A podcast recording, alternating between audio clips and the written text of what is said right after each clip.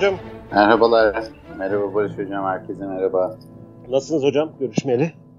Ee, yaramazlık yok hocam ya. İşte baharın gelmesiyle birlikte biraz şey hem de şu pandemik kışlar çok sert oluyor. Yani kış zaten sert geçiyor. Aha.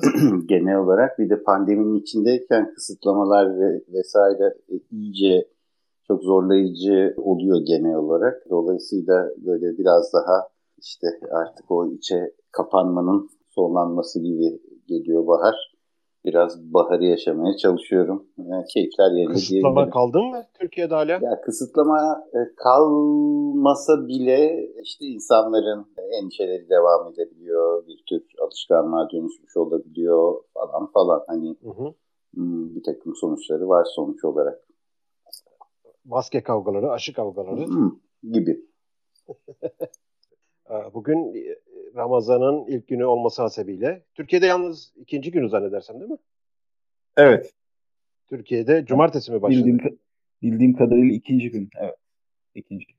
Öyle de bir farklılık da var. Ramazan'ın ilk gününe geldi. Burada kim de yapabiliriz bunu derken İlker Hoca aklıma geldi. Mütedeyyin arkadaşlarımdan en mütedeyyin olarak sayabilirim belki. Hocam düzeltin beni. Hocam arkadaşlar bunları... çevrenizi bilmediğim için yani ben, benim de bir çıkarsama yapmama yardımcı oluyor bu tanımlar. evet. İlginç bir soru da aldım. Söyledikleriniz dinsizin söylediklerine çok benziyor ama siz inançlısınız nasıl bir şey diye. Belki ilerleyen dakikalarda ona döneriz. Ama ben hemen sizin iki hafta önce miydi, üç hafta önce miydi? Ben biraz e, gecikmeli dinledim. E, açık Radyo'da mıydı? Evet. Siz biraz şey evet. yapın isterseniz. Orada onun özellikle son 10 dakikasında girdiğiniz konular vardı. Şeyden başladınız veya ben oradan başlatayım istersen. Olur olur tabii. Ta, Aristo'ya kadar giden insanlar Tanrı'yı kendi suretinde yarattı diye bir çıkarsama var. Bunu da siz orada da belirttiniz zaten. Onun yanında şey de meşhurdur eski ahitte. Orada da Tanrı insanı kendi suretinde yarattı diye bir şey var. Sanki burada bir suret herkes birbirine benzeştiriyor. Sizin de oradan bir psikolojik veya evrimsel mi diyeyim veya evrimsel psikolojik mi diyeyim. Öyle bir çıkarsamanız vardı. Benim hoşuma gitti. İstersen or- oradan bir başlayalım. Şimdi goy goyun altından bir anda 5. vitese takmış gibi oldu. Siz biraz hafifledin hocam. Sizin üslubunuz daha yumuşaktır. Dinleyenleri de orada biraz ısındıralım konumuza. Şimdi o programı hangi bağlamda olduğunu ben de şimdi tam hatırlayamadım da e, şey ise ben... Şey Hocam hatta... dinlemeden gelmeyin diye duyuru yaptım. Siz dinlemeden gelmişsiniz zannediyorum. Ee, Ahlak yani hakkındaydı. Çok... Evet, Ahlakın evet, gelişini. O kadarını hatırlıyorum. Evet, evet, o kadarını hatırlıyorum. Tweet de atmıştım hatta bir tane öyle insan tanrıyı kendi suretinde yarattı diye. Ee, oradan mı bahsediyoruz hatırlayamadım şimdi ama. Evet, Evet. Heh, Şimdi evet. o insan tanrıyı kendi suretine yarattı. Benim gidebildiğim kadarıyla kaynakları sizin bahsettiğiniz şey Aristo'ya kadar gidiyor zannedersem. İlk defa Aristo tarafından söyleniyor. Nasıl insan tanrıyı yaratıyor ve buradan nasıl dinler doğuyor? O, oraya en azından bir teğet geçseniz bile tam soruya cevap vermeden konuya bir başlangıç olur. Oradan devam ederiz. Tabii. Yani şöyle benim gördüğüm kadarıyla bir kere din ve tanrı çok iç içe geçmiş kavramlar ama tam da birbirlerini karşılamayabilirler bir yandan. Çünkü din deyince aslında bir tür her şeyin e, teorisi gibi özetleyebileceğimiz bir inanış sistemi benim aklıma geliyor. Bu bildiğimiz anlamda forme olmuş tanrı ya da tanrıları forme olmuş tanrı ya da tanrı imgelerini daha doğrusu barındırabilir ya da barındırmayabilir. Ama insanların, dünyanın, evrenin, insanlığın, yaşamanın, canlılığın ve ölümün ne olduğuna ilişkin temel kavramları barındırmasına yarayabilen, buna bu durumlara ilişkin temel kavramlar sunan bir takım karmaşık sistemler. Hatta bu MEM teorisi e, içerisinden MEMPLEX diye tariflerler bu şeyi. Yani din kavramı bir memplex'tir. Mem'den ibaret değildir. Çünkü karmaşık, kendi içinde dallanan, budaklanan ve o dallanmaların da birbirleriyle çapraşık bağlantısallığı olan bir kavramlar bütünü gibi. Tanrı... Hocam, hocam mem derken Dawkins'ten evet, evet. hareket Aynen ederek. Öyle. Onu kısaca bir açarsanız Tabii. E, daha Dawkins, iyi anlaşılması açısından. E, mem kavramını ilk defa meşhur e, Türkiye'de de bilinen Gen Bencildir kitabıyla, The Selfish Gene kitabıyla tanıtıyor. Şöyle özetleyebilirim. Aslında genler var biliyoruz. E, gen kavramından haberdarız. Ve genler aslında bir takım davranışsal sonuçları da olabilen, örneğin yeniliğe, bir kişinin yeniliğe ne kadar açık olduğu, sosyal anlamda ödüllendirmeye, takdire yani ne kadar teşne olduğu diyelim ya da e, ne kadar utangaç biri olacağı ya da ne kadar hareketli biri olacağı vesaire gibi pek çok konuları belirleyebilen, üzerinde etkisi olabilen sadece biyolojik değil, psikolojik, davranışsal çıktıları da olan, zekayla örneğin çok yakına ilişkisi olan kavramlar genler. Fakat e, insanın davranışını şekillendiren tek unsur elbette diyemeyiz. İşte orada Dawkins gen ile mimezis, taklit kavramını kaynaştırarak hibrit yeni bir sözcük, yeni bir kavram türetiyor. Mem. Türkçe'de meme diye yazıldığı gibi okunuyor. Evet. Bu internet memleri falan aslında e, o Dawkins'ten çıkan şeyler mesela e, Will Smith tokat attı ya e, o tokat resminin üzerine işte bir sürü diyalog giydirmeler efendim ya da ondan önce meşhur Batman'in Robin tokatladığı o sahnede o bir illüstrasyon vardı görmüşsünüzdür kesin. İşte e, Robin bir şey söylerken tam yarım kalıyor laf tamamlayamadan Batman işte tokatı indir veriyorsunuz yeter vesaire diye. Bu mem kavramı şöyle hem farkındaysanız bir taklit barındırıyor. Biri bir şey yapıyor. Sonra o yapılan bir şey üzerine onun bin tane varyasyonu çıkıyor. Dolayısıyla taklit var. Ama taklitin içinde de bir kişiselleştirme var. Birebir aynısı değil. Bir kişisel bir farklılık yaratarak örneğin ne bileyim bir ortopedist işte çok da e, aklına yatmayan bir ortopedist yaklaşım içerisinden bu mimi yeniden üretebilir işte bir öğrenci e, öğretmenlerin çok söylediği bir klişe ama kendisine hiç iyi hissettirmeyen bir klişe üzerinden bu Batman'le Robin'in memini e, yeniden üretebilir vesaire. Şimdi böyle olunca aslında insan kültürünün elbette çok indirgemeci olacak ama en temel dinamiklerinden birini, yapı taşlarından birini tarif etmiş oluyoruz. Hem taklit hem de kişiselleştirme ikisini birden barındıran bir şey. Dawkins'in mem diye tarif ettiği şey bu. Genin bencil olduğu kadar memin de bencil olabileceğinden bahsedebiliriz özetle. Şöyle bir benzetme yapabilir miyim hocam? Ben arada böyle interrupt etmeyi seviyorum. Biyolojik anlamda genin kendini kopyalamaya hmm. ilişkin bir hani o genin kendi davranış inisiyatifi yok ama sanki öyle varmış gibi şey yapıyoruz. Hı Gen sürekli kendini kopyalamaya Hı hı. E, incentivized veya o yönde eğilimdi. Hı hı. MEM de biyolojik olarak değil de kültürel açıdan kendini kopyalamaya Tamam. Evet. Yani e, daha o, şey evet, o, e, teşekkür ederim. Uzun laf kısası gerçekten böyle. Hani söz açılmışken şeyi de söyleyeyim. E, gen bencildir de çok yanlış anlaşılıyor başlığından. Hani genetik insanı bencil olmaya meylettirir gibi gen, genlerimiz bizi bencil varlıklar yapıyor gibi bir anlam çıkarılıyor. Aslında Dawkins'in söylediği bunun tam tersi. E, genler e, öyle mekanizmalar ki, öyle algoritmalar ki kendi replikasyonları onu barındıran bireyin dezavantajına olacak olsa bile o replikasyonu sağlıyorlar.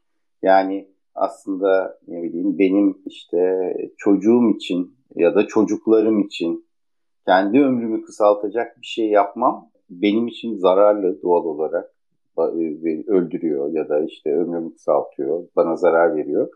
Ama benim genlerimi taşıyan o çocukların ömrünü uzatıyorsa bu e, gen dolayısıyla kendi yararına ama kendini taşıyan bireyin zararına bir algoritmadır gibi bir atfı var o gen bencildirdi. Ama konumuza dönecek olursak MEM kavramı şöyle, genetik aktarım sırasında elbette bir takım genlerde de modifikasyonlar, işte mutasyonlar sonucu bazıları anlam barındırmayan, bazıları sessiz. Bazı durumlarda bazıları yararlı ama başka bazı durumlarda da e, aynı mutasyon yararlı ya da zararlı olabilir. Durumun kendisine göre değişecektir. Örneğin yağ depolamaya yarayan bir mutasyon e, metabolizmada bir kıtlık dönemi varsa bu birey için adaptif bir özellik olabilir.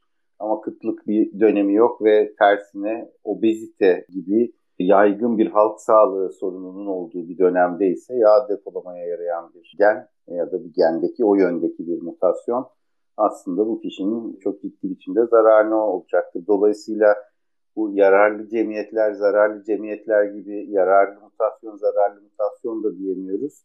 Hangi durumda, ne için, e, ne pahasına ne oluyor gibi oradaki trade-off ne? Ve o bağlam içerisinde bu trade-off yararlı mı, zararlı mı gibi öngörmesi kolay olmayan bir takım faktörler var. Ama meme dönecek olursak genetik üzerinden gerçekleşen evrime göre aslında son derece hızlı. Yani bir kuşak içerisinde baş döndürücü bir hızla gerçekleşebilen bir takım mutasyonlar görüyoruz. Bu kültürleri, alt kültürleri ve diğer pek çok şeyi, sanatı, modayı, diğer pek çok şeyi de etkiliyor. Ee, ama bu hem tekrar edilir olması ama tekrar edilirken de aynı hızda kişiselleştiriliyor olması unsuru genetik dediğim gibi evrime göre karşılaştırılmayacak ölçüde son derece hızlı geliştiği için aslında daha tırnak içerisinde çevik, esnek ve e, o yüzden de daha dinamik bir unsur olduğundan bahsedebiliriz. Şimdi hocam Hı. konuyu biraz da Ramazan kapsamına getirmek gerekirse ben oradan bu gen, mem kavramından biraz bu ilk başta söylediğimiz, bahsettiğiniz insan Tanrı'yı kendi suretinde yarattı şeyine geri dönmek istiyorum. Onu önemli buluyorum ben. Çünkü Tanrı dediğimiz kavram veya bu kavrama işaret eden objeler, nesneler veya adlandırma hemen hemen insanlık tarihi kadar eski. Ama şöyle bir geçiş var. Özellikle işte bu mitolojik şeyleri okuduğumuz zaman farklı bir tanrı profiliyle karşı karşıyayız. Biz bu işte meşhur e, Olimpos tanrılarına şey yaparsan bunlar garip garip yaratıklar. Hani insanüstü yaratıklar ama bunların öyle her şeyi bilen, her şeye gücü yeten veya yani bugünkü modern dinlerin anladığı anlamda bir tanrı şeyi yok.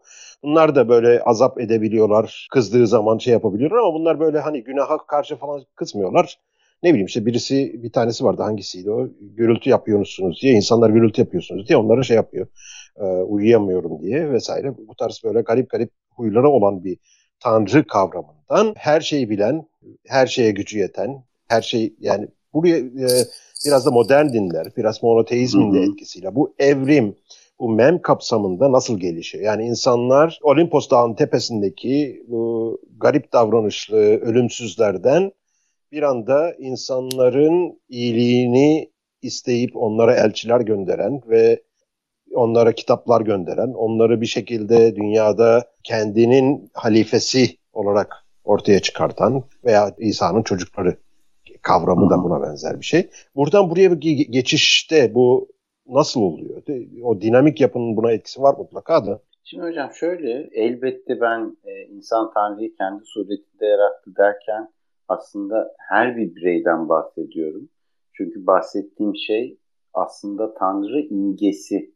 Elbette bir Tanrı yaratılamaz, yaratılıyorsa Tanrı olamaz zaten. Tanımına aykırı e, bir şeyden bahsediyor gibiyiz bu anlamda. E, ama insanların zihninde bir tanrı imgesi var. Bu tanrı imgesi sadece e, işte aksakallı göklerde göklerdeki babamız falan daki gibi işte aksakallı bir adam iri yarı falan hani büyük cüsseli bir o, adam. Biraz da Da Vinci'nin e, imajlamasından kaynaklanıyor zannedersem o. Ha. Yani e, bu imgeden bahsederken sadece e, fiziksel özellikleri itibariyle bir imgeden de bahsetmiyorum. Nasıl bir mesela kişilik atfediliyor Tanrı'ya? Şimdi e, hepsi aynı Tanrı'ya inandığını söyleyen, aynı dine mensup insanların bile zihinlerinde ayrı ayrı tanrılar olması gerek. İşin doğası gereği böyle. İnsan zihni böyle çalışıyor çünkü. Kiminin tanrısı işte daha örneğin şakacı bir tanrı olabilir. Sürprizler yapan. Kimininki daha ciddi bir tanrıdır. Aynı tanrıya inanıyor olsalar bile. Ee, evet işte 99 sıfat var tamam. Ama herkes o sıfattan birini ikisini daha öncelikli olarak hissediyor olsa gerek. Yani o 99 sıfatın hepsini birden aynı inananların hepsinden bahsediyorum aynı oranda, aynı yoğunlukta hissetmiyor olsalar gerek. Kiminin tanrısı daha cabbar, kiminin tanrısı daha rahim bir tanrı olmak durumunda. Çünkü bu e, aslında evet okudukları, duydukları ama sadece okudukları duydukları değil, daha sonra yorumladıkları ve kendi ruhsallıkları içerisinden işledikleri biçimiyle aslında herkes de kendine özgü kişiselleştirilmiş bir tanrı olmak zorunda gibi. Benim söylemeye çalıştığım buydu ama çok tanrılı bir model. Tabii e, antik Yunan'dan önce senin söylediğin gürültü yapan, insanlara kızan Enlil diye yanlış hatırlıyor olabilirim. E, hatırlayan varsa Evet, evet. Doğru, doğru, doğru. Enlil. Ee, söyleyince hatırladım. Sümer tanrısı. Sümer tanrısı. Ee, şöyle bir ortaklaşa nokta var hocam e, sanırım. Şehir devlet olunca biz Sümer deyince aslında bildiğimiz anlamda devlet gibi yorumluyoruz ama Sümer yapısı da aslında şehir devlet şeklinde farklı şehirler. Zaten dünyadaki ilk şehirlerden bahsediyoruz. Ve her birinin ayrı tanrısı var. E, Antik Yunan'da da e, bu durum çok fazla değişmemiş gibi şehirler ve tanrıları var. Bu tek tanrılılık meselesi farkındaysanız bu şehir devletin yerini krallıklar hatta imparatorluklara doğru evrilirken tanrılar da bir gücün merkezileşmesi gibi tek tanrıya doğru evriliyor gibi görünüyor. E, elbette bunun yönetimsel çok ciddi avantajları var. Yani çok e, bir şehir devlet yapısında ve her şehrin ayrı tanrısı varken o yapının evet mesela Antik Yunan'ın şeye Truva'ya saldırdığını biliyoruz. Bir savaş yaptığını biliyoruz. Ama bu çok istisnai bir durum. O kadar istisnai ki destanlaşıyor. Hani bütün Yunan bir araya geliyor falan diye. Aslında müstakil yönetimleri olan e, birbirleriyle öyle bir bağlayıcılığı olmayan ayrı şehir devletlerden bahsediyoruz çünkü. Bu tek tanrılı bir yapıda e, bu gücün e, merkezileşmesi çok daha mümkün. Dolayısıyla bana kalsa daha siyasi sebepleri varmış gibi geliyor bu anlamda. Ama tek tanrı da olsa dediğim gibi önemli olan konu şu olabilir. Herkes kendi tanrısını inşa etmek durumunda gibi geliyor bana. Benim işte o programda da söylemişimdir muhtemelen. Çok sevdiğim bir çalışma var. E, bu bağlanma biçimlerinin... Evet. E, aynı dine mensup kişilerin farklı ibadet şekillerinden veya en azından ibadet şekillerine farklı frekansta uygulamasından bahsetmiştiniz. Daha dindar, daha işte şöyle hocam daha sevecen. Ha, şöyle çok kısa belki bir bağlanmayı da şöyle tarif edebilirim çok kısa biçimde. Sizin maç bitti mi bu arada? Maçta e, dakika ve skor vereyim. Benim şeyde 93. dakika ve 1-1 devam ediyor. 93 1-1. Ee, çok heyecanlı yerdiniz. Ben uzun uzun anlatırım hocam. Siz Hız maça devam. ben şimdi Tolga ve Özgür'e de pas atacağım. Ha. Tamam. Onlar da çok... bir Juventus Inter maçını bana kotarırlar herhalde. Ha. Tamam. Şöyle bağlanma aslında şey e, yakın ilişkilerde kişinin kendisini nasıl hissettiğiyle ilgili bir kuram. E, e, tabii insanın psikolojik yapısının e, çok farklı komponentleri var. Farklı kesitlerden, farklı katmanlardan açıklanması e, gereken karmaşık bir yapıdan bahsediyoruz. Bu katmanlardan bir tanesi tek açıklayıcı unsur değil.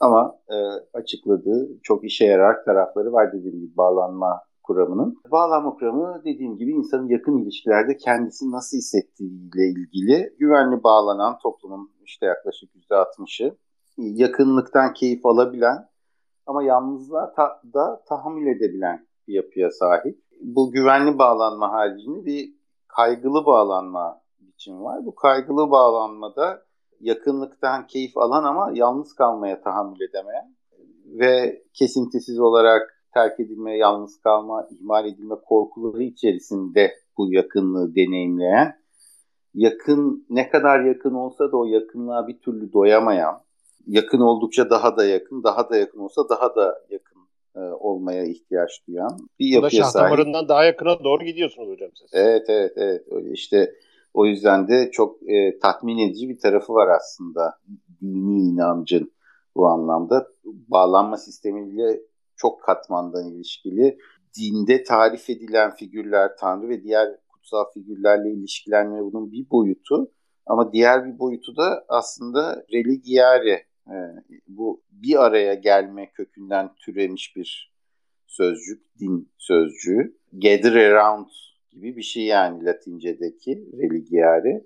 E, işte cami, cem de e, malum bir araya gelme, toplanma, cemaat, cuma. E, cuma. Yani bunların hepsi toplanma, bir araya gelme kavramı etrafında. Dolayısıyla o kendisine benzeyen, kendisi gibi olan insanlarla kuşatılmış bir durumda olma hali kaygılı bağlanmaya e, zaten çok iyi gelebilir ama genel olarak bağlanma açısından kuvvetli unsurlarından bir tanesi dini inanışın diyebilirim.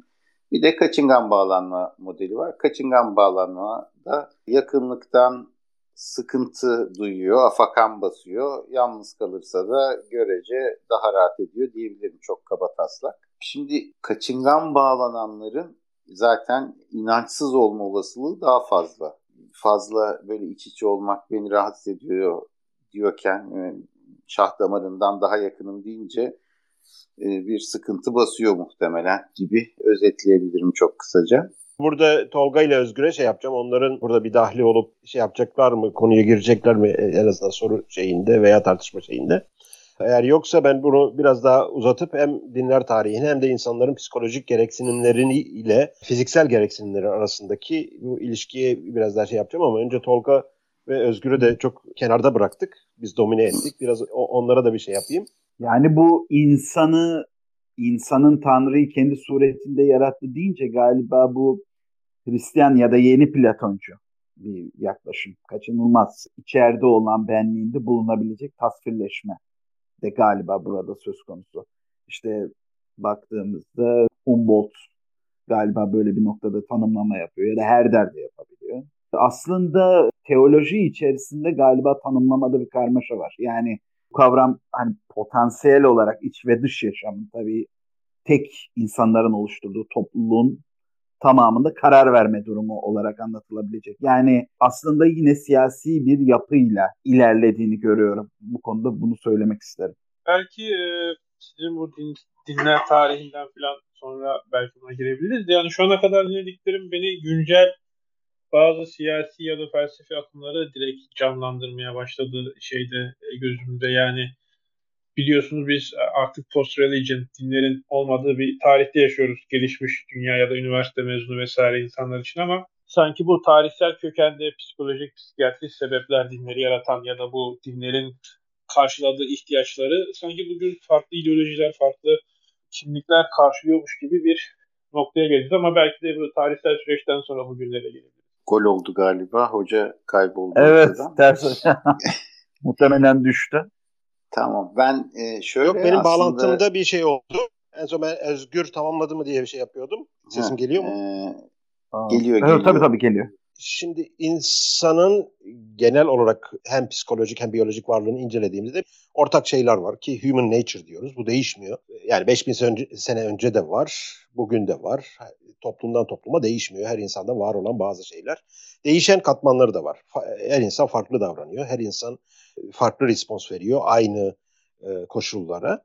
Burada iki özellik var. Özellikle dini burada insanın dünyasına getiren. Bir tanesi insan kendini aciz hissediyor ve bir şekilde bir korunma, bir sığınma ihtiyacı hissediyor.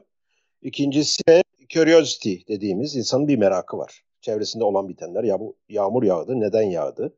Bu tamamen ekonomik nedenlerle olabilir. Yağmur yağarsa benim hasatım daha fazla olacak. O nedenle bir araştırayım bu yağmur el çırparsam mı daha fazla yağıyor yoksa yoksa ağaca bir çaput bağlarsam mı daha fazla yağıyor. Bu tarz bir curiosity de var. Burada hem insanın kendini güçsüz hissetmesi hem de insanın bir yandan da dışarıdaki dış dünyadaki olan değişimleri açıklama ihtiyacı veya açlığı diyeyim, o curiosity, merakı insanı çeşitli sorulara yönlendiriyor ki işte felsefede bu işte biz neyiz, nereden geliyoruz, nereye gidiyoruz, ne nasıl olur işte yani hatta ekonomi ev, yani ev yönetimi de oradan antik Yunan'da ilk başta insanlar bunları sorgulayarak başlamış. Şu şekilde din iki ihtiyacı cevap vermiş ilk başlarda zannedersem.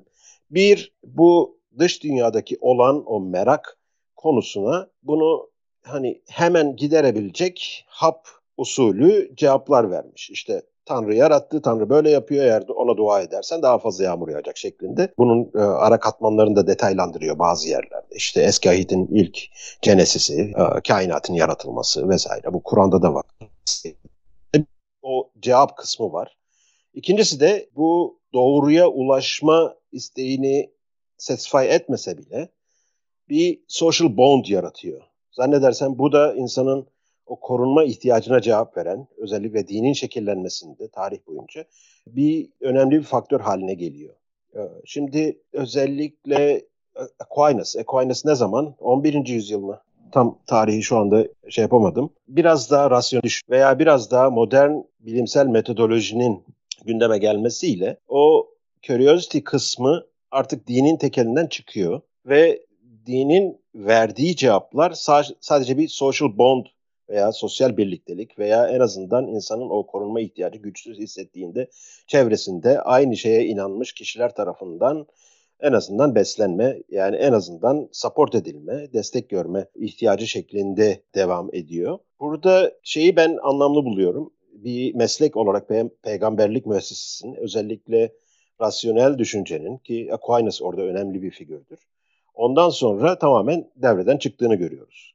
Şeyden beri bir peygamber yok artık günümüzde çıkmıyor. Çıkana da herhalde çok akıllı, mantıklı bir insan gözüyle bakılmıyor zannedersem. Yani aslına bakarsan bir noktada din tarihini de bu şekilde yorumlayabiliyorlar. Veya din tarihinde örneğin direkt özel, özele indiğimizde Hazreti İsa figürünü psikiyatristlerin de kendine göre bir tanımlaması var.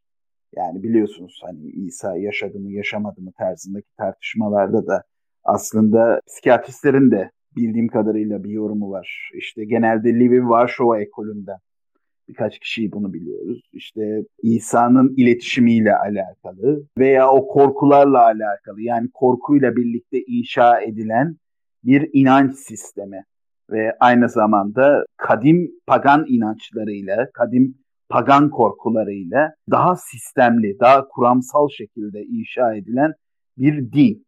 Burada aslında görebileceğimiz unsurlardan biri.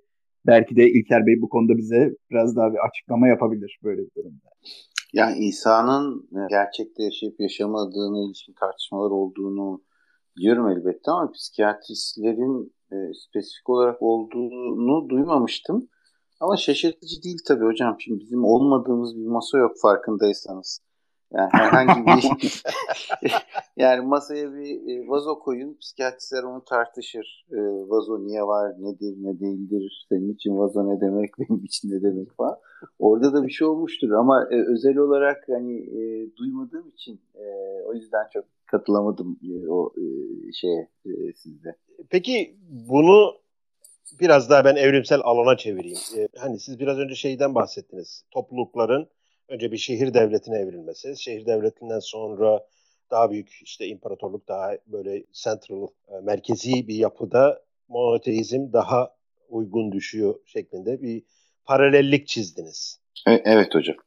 Şimdi burada özellikle bu scientific inquiry yani bilimsel metodolojinin gelişmesi ki bu yaklaşık bin sene sürüyor. Late Antiquity'den günümüze kadar şey yaptığımız zaman yaklaşık bin, e, 1200 sene sürüyor ki buraya yani ben Aquinas dedim ama buraya Gazali'yi de katabiliriz, İbn de katabiliriz. Onlarla başlıyor bu sorgulama.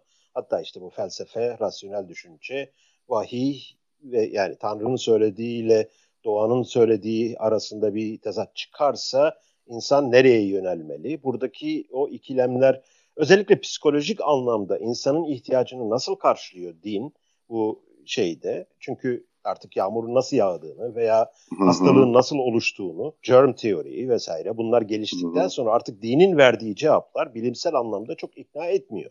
Ama buna rağmen biz dinin hala toplumlarda başat rolünü koruduğunu şey yapıyoruz. Bu sadece o biraz önce bahsettiğim psikolojik gereksinim, bir ihtiyaç, bir bana absolute truth'u vermese bile bir onun social bond value'su var. Yani sosyal birliktelik değeri.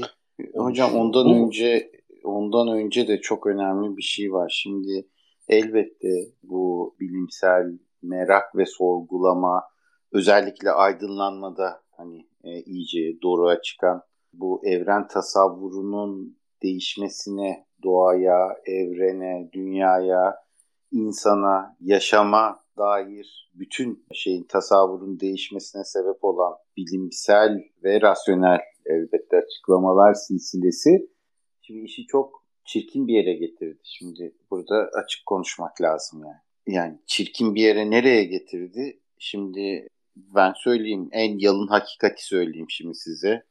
İşte uzayda 800 bin kilometre hızla savrulmakta olan bir kor, bir magma tabakasının üstündeki minnacık azıcık katılaşmış bir alanda ve üzerinde de onun üzerinde de incecik bir gaz tabakası içerisinde hayatta kalmaya ve üremeye çalışan ve e, ortalama ömrü gezegeninin yıldızı etrafında yaklaşık 80 tur atmasıyla sınırlı olan çok gelişmiş mikroorganizmalar rız hepimiz. Ama en yalın hakikat bu. Hani bu işte e, pozitif bilimler bize bunu söylüyorlar. Şimdi bu özellikle hani elbette orada başlamadı hikaye ama önce knockdown eden sonra knockout eden üç büyük darbe var aslında. Bir tanesi şey heliosentrik sistem yani şeyin güneş bizim etrafımızda dönmüyor biz güneşin etrafında dönüyoruz.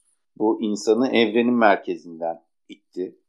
Kıyıda köşede bir galaksideki bir tane aslında öyle küçük çaplı bir yıldızın etrafında dönen gezegenlerden birinin üstündeyiz gibi bir şey var. Hakikat var ortada. İkinci darbe Darwin'le geldi. Yani diğer canlılardan mutlak bir şekilde ayrışan Tanrı'nın dünyayı ve diğer canlıları onun için yaratmış olduğu o eşrefi mahlukat, o diğer canlılardan ayrışık olduğu tartışma götürmeyen o insan homo sapiens sapiens oldu. Diğer primatlarla yakın derecede akraba oldu ortaya çıktı ve bir şey daha çökmüş oldu. En sonunda psikanalizle birlikte aslında işte o eşrefi mahlukat kısmı boşa düşmüş oldu. Ne şereflisi e, Freud'un söylediği şey şerefsizin bayrakla koşanı bu insan dediğin varlık. Aslında içinde çok çirkin, e, ağza bile alınmayacak maazallah falan çok çirkin arzular barındıran en iyisi bile aslında içten içe canavar ve sapık olan falan e, varlıklardır gibi bir e, şeye denk geldi. Elbette Freud bunu böyle söylemiyor da insanların Freud'dan duydukları, anladıkları bu.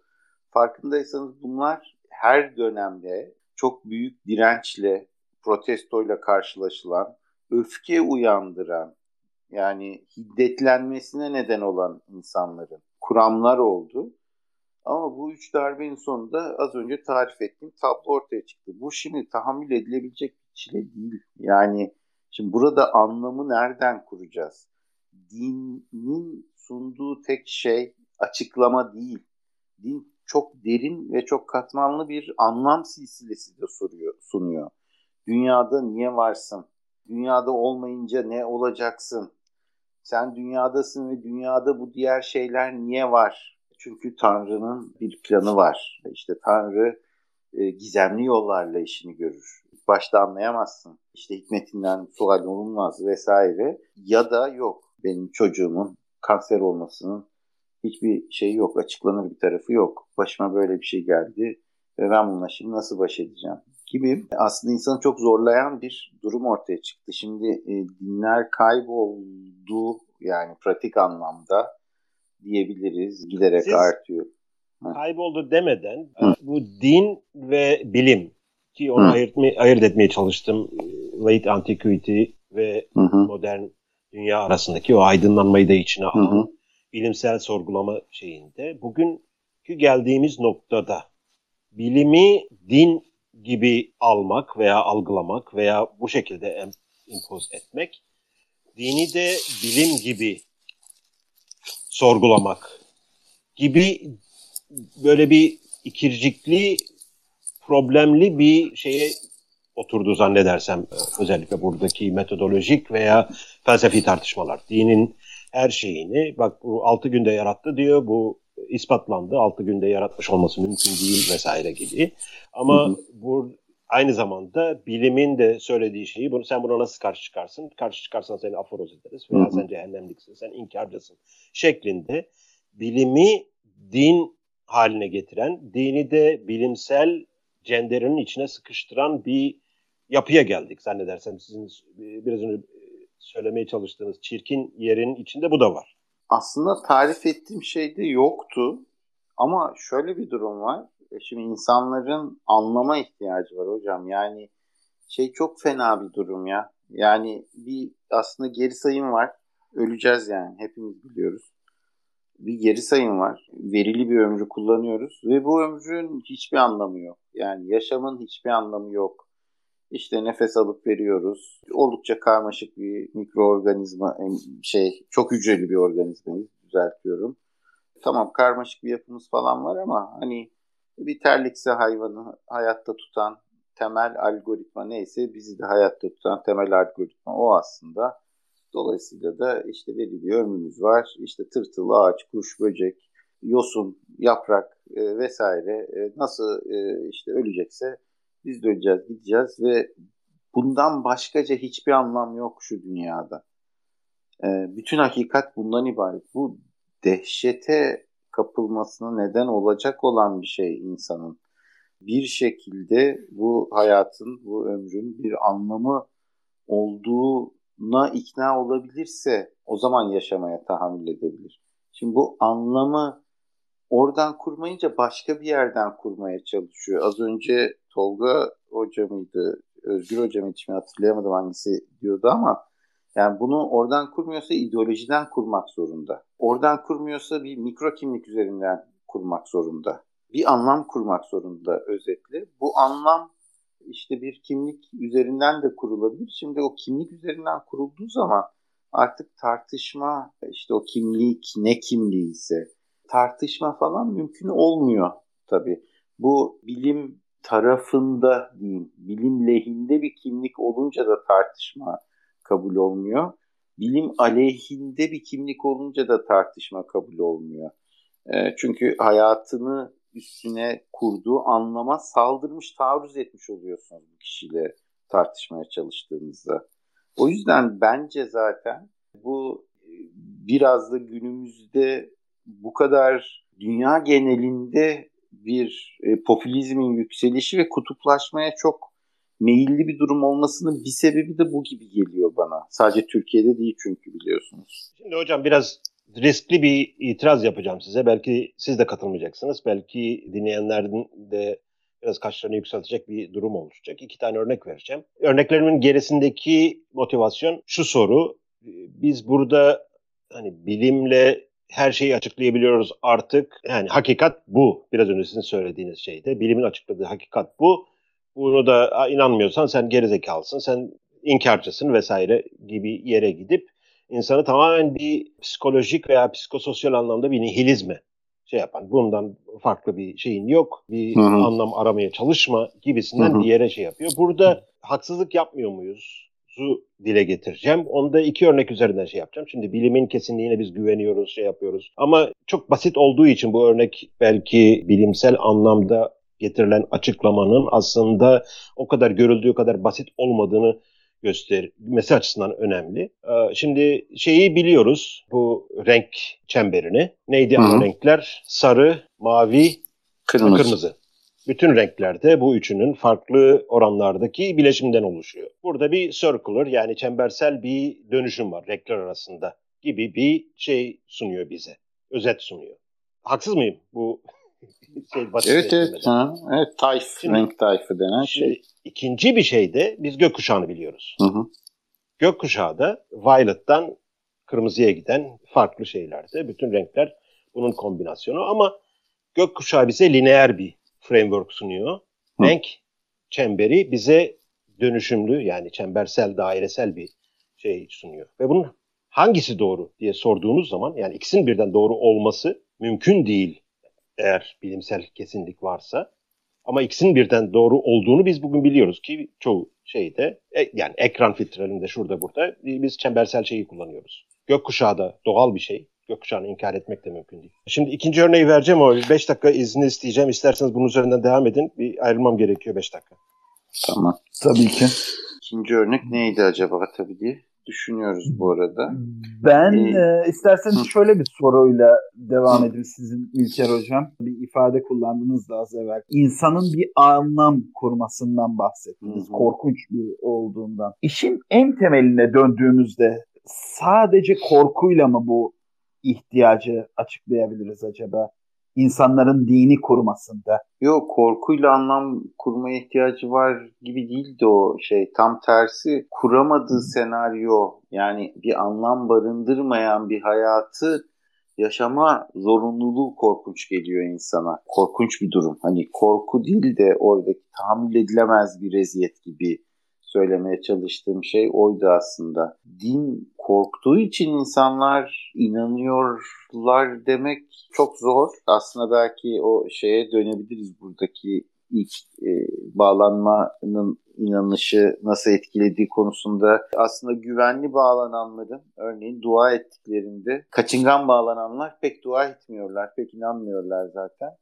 Ama güvenli bağlananlar dua ettiklerinde şükür duaları etmeye daha meyilliyken kaygılı bağlananlar dua ettiklerinde tövbe duaları etmeye daha meyilli oluyorlar. Aslında güvenli bağlanan birinin zihnindeki tanrı imgesi şefkatli, besleyen, bakan, e, gözeten bir tanrıyken kaygılı bağlanan birinin zihnindeki tanrı imgesi gaddar, cezalandıran, affetmeyen bir tanrı imgesi. Dolayısıyla birine şükrediliyor. Aynı Hristiyanlar arasında yapılan bir çalışma bu. Aynı mezhebe sahip olan insanlar e, farklı biçimlerde kendi ruhsal yapıları nedeniyle farklı biçimlerde dua edebiliyorlar.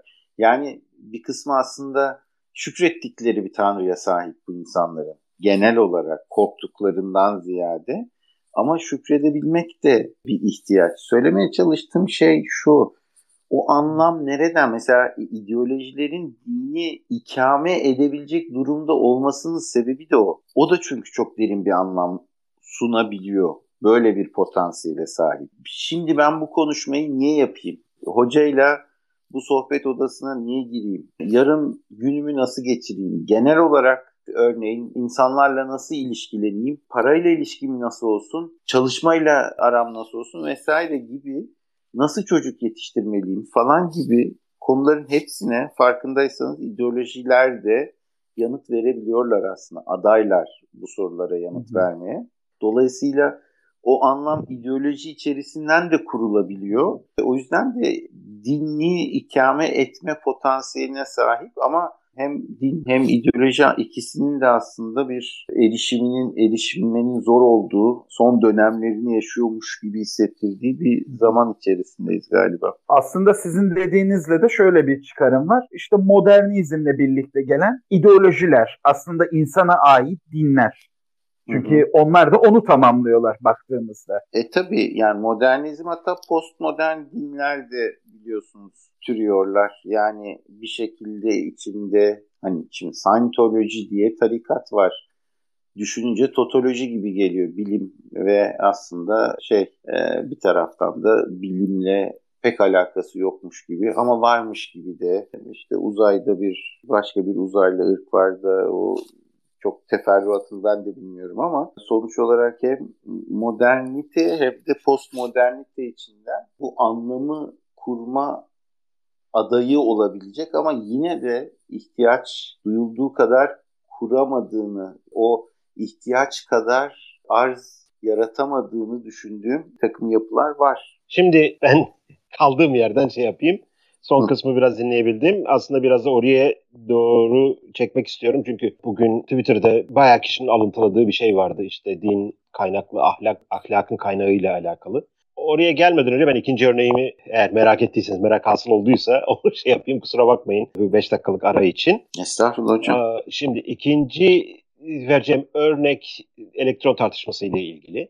Yani elektron tartışmasına girmeyeceğim burada ama bir dindarın veya dini inanç sahibi birisinin Tanrı'nın varlığına yönelik sunabileceği işte 80-90'a yakın ispat geliştirildi felsefe tarihinde Ama bu bilim kolu olarak yani sadece bir felsefenin kolu oluyor. Çünkü cevapların hepsi hiçbirisinin şeyi yok. Bilimsel metodolojide RCT'si yok. Yani Randomized Control Trial ve bilimsel kategoriye girmediği için bunlar mantıksal prooflar olarak kalıyor. Ama eğer Tanrı'nın var veya yok olduğuna dair ispatla hiç alakadar olmayıp ya biz Tanrı'yı var olarak kabul edersek bu dindeki çoğu şey gayet iyi bir şekilde açıklanabiliyor. Dolayısıyla biz bunu var kabul edip öyle yola devam edelim şeklinde bir şey olduğu zaman bu dini tarafta çok destek görebilecek bir bakış açısı değil. Ama aynı şeyi elektron hakkında yapıldığı zaman ki bilimsel dünyada yapılan bu bugün. Elektronun varlığını tespit etmek ne kadar mümkün? O tartışmayı belki daha izleyenler varsa biraz daha detaylandırabiliriz ama elektronun varlığını kabul edersek çoğu teori yer, yerli yerine oturuyor ve biz hani elimizdeki cep telefonları yapabiliyoruz, bilgisayarları yapabiliyoruz. Çoğu şeyde işte uçakları uçurabiliyoruz vesaire. Ama bunun elektronun bizatihi varlığını göster dediğimiz zaman aynen dindara Tanrı'nın varlığını göster şeklinde bir soru sormuş gibi oluyor. Ama bilimsel anlamda bu gayet kabul görüyor. Burada din tarafına bir haksızlık yapılıyor mu yapılmıyor mu onu sorgulamak açısından bu iki örneği getirdim. Şimdi hani bilimsel kesinlik bize aslında göründüğü kadar bir kesinlik vaat etmiyor. İkincisi benzer metodolojiler bilimin arkasında da var ve dolayısıyla bilimin metodolojisini tamamen dine uygulamak, dinin varlığını materyalist demeyeceğim de çok kısa bir alana hapsetmek oluyor. Siz biraz önce gayet şey yaptınız. Bu insanın anlam verme çabası. Niye bunu yapıyorum? Çünkü bir tırtılda yok, kelebekte yok. Onlar en azından biz olduğuna dair bir işaret bilmiyoruz. Bir e, hani servet biriktiren köpek bilmiyoruz veya ne bileyim işte sanatla sepette ilgilenen maymunları belki biraz onlar şey kamışları falan değiştiriyorlar belki biraz ticaret e, örnekleri gösterildi ama sosyal meselelerde bir duyarlılık sahibi olarak bulmuyoruz. Diğer biraz önce bahsettiğiniz bu mikroorganizmalardan makroorganizmalara insanda bunların arasında bir tek şey dediğimiz zaman burada bir anlam çabası veya o merak zannedersem human nature veya insan doğasına ait ayrıştırıcı bir özellik ve, ve bilim de bunu e, ayrıştırmak zorunda mı değil mi onu oradan şey yapayım ve ahlak kaygısı burada insanların neden bir ahlak kaygısı var? O ahlakın kaynağı tamamen dinle benzer yerden mi geliyor diye tartışmayı biraz da oraya şekillendireyim. İlk baştaki o bilim din arasındaki ya hocam o konuda ben şöyle diyorum. Varlığı ispatlanabilen bir tanrı başarısız bir tanrıdır. Yani tanrı tanrıysa ispatlanamıyor olması gerekir gibi geliyor bana. Şundan ötürü yani şey çok kafa karıştırıcı bir durum. Şimdi inanmak, inanç ondan bahsetmiyoruz aslında. Sanırım iman daha iyi bir fikir yani daha iyi bir kavram buradaki. Believing ile ya da belief ile faith çok farklı şeyler birbirinden. Ve e, şey çok iyi biliyoruz yani. Hani faith dediğin şey böyle bir ispatlanabilir, yanlışlanabilir falan.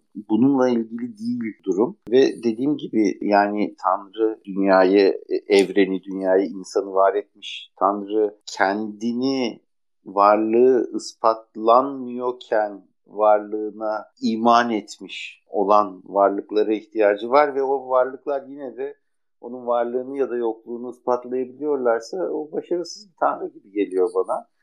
Bunlar birbirinden farklı ve bağımsız şeyler. Bence birbirleri içerisinden açıklamaya çalışmak e, ciddi bir hata gibi geliyor bana. Ama orada bana laf söz düşer mi? Onu bilemem tabii. Yani işin bilim tarafında olan biri olarak. Ama söylemeye çalıştığım şey şu. Yani bilimsel yolla Tanrı'nın varlığını ya da yokluğunu ispatlamaya çalışmak ne var ne yok diyenlere fayda gösterebilecek ve bu konuyu kapatabilecek bir şey değil. Müstakil ayrı kavramlar birbirlerinden bağımsız kavramlar olarak kabul etmek iyi fikir gibi. Ahlak konusuna gelecek olursak din nasıl yerleşiyor? Yani bireyde din nasıl oluşuyor? Şimdi şöyle bir hakikat var. Adını koymak lazım. E, kendi ebeveynleri haricinde bir dine sahip olan kişilerin oranı ebeveynlerin dinine sahip olan kişilerin oranına göre karşılaştırılmayacak düzeyde düşük sanırım. Evet ebeveynleri bir dine mensupken inançsız e, olan insanlar var ama bir dine inanıyorlarsa çok büyük oranda ebeveynlerin dini oluyor. Nasıl işte Tanrı'ya inanıyor? Bu şekilde oluyor aslında. Çok erken yaşta endoktrinize edildiği için inanıyor. Burada bir şey şey yapayım kusura bakmayın keseceğim hocam. Burada bir şey şey yapayım.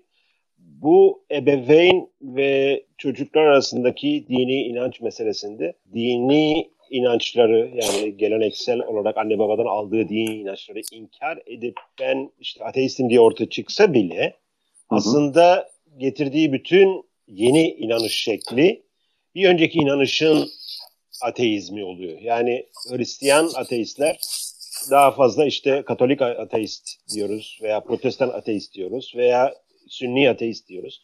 Bunların e, çok farklı çeşitleri var. Ben Türkiye'de de ateist tanıdım, Amerika'da da tanıdım, Avrupa'da da tanıdım ve ciddi bir şekilde ebeveynlerinin veya bulunduğu veya çocukluğunda gördüğü dini ritüellerin veya inançların etkisiyle bütün tezlerini ona karşı geliştirmiş. Farklı ateizm kolları var. Bilmiyorum katılır mısınız bu şeyde? Hocam şöyle yani hani o çok yani birbirine yakın ama farklı kavramlar da var ya agnostizm diye de bir kavram var bir taraftan. Ya agnostikler biraz işin şu tarafında ben ala, alakadar değilim. Hani ben karışayım çok da ilgilenmiyorum o konuyla falan gibi. Ya, yani e, şeyler, felsefi yani, olarak Tolga ile Özgür'ün de. maç izlememesi gibi. Ha gibi yani felsefi olarak öyle değil tabii. Hani onun farkındayım. Ben birey düzeyindeki karşılığını tarif etmeye çalışıyorum. Ama ateizmde tabii bir şey var, bir iddia var. Yani yok Tanrı diye bir şey yok ve ben buna eminim gibi bir iddia var. Ee, bir taraftan bu tabii ki bir karşıt kimlik olarak kurulmuş ol birey düzeyinde. Yine felsefi olanından bahsetmiyorum. İşin felsefesinden değil ama bir bireydeki varlığı bunun bir karşıt kimlik olarak kurulmuş olma ihtimali gayet mevcut elbette. Dolayısıyla hani orada sadece Tanrı'nın olmadığına ikna olmuş olmak, inanıyor olmak değil ayrıca bir dine karşıt bir kimlik geliştirmek gibi bir ihtimal de barındırıyor olabilir. Elbette e, siz bana göre e, dünyayı daha çok gezdiniz. O orada e, deneyiminiz çok daha fazladır bir yandan da. Ama ben bunu ihtimal dahilinde buluyorum elbette. Bir şey istiyorum aslında. E, bu ateizmler benim biraz ilgilendiğim bir konu. Yani hakikaten şey var. Dinsiz, diyanetsiz Avrupalı ile dinsiz, diyanetsiz Türk'ün arasında da bir kültürel fark var ama şöyle bir mesele var orada şunu not etmek gerekiyor. İşte e, bu dünyanın bu tarafında çalışan Müslüman ülkelerde çalışan Hristiyan bazı e, misyonerlerden dinlemiştim. Ben mesela onlar da şey anlatır.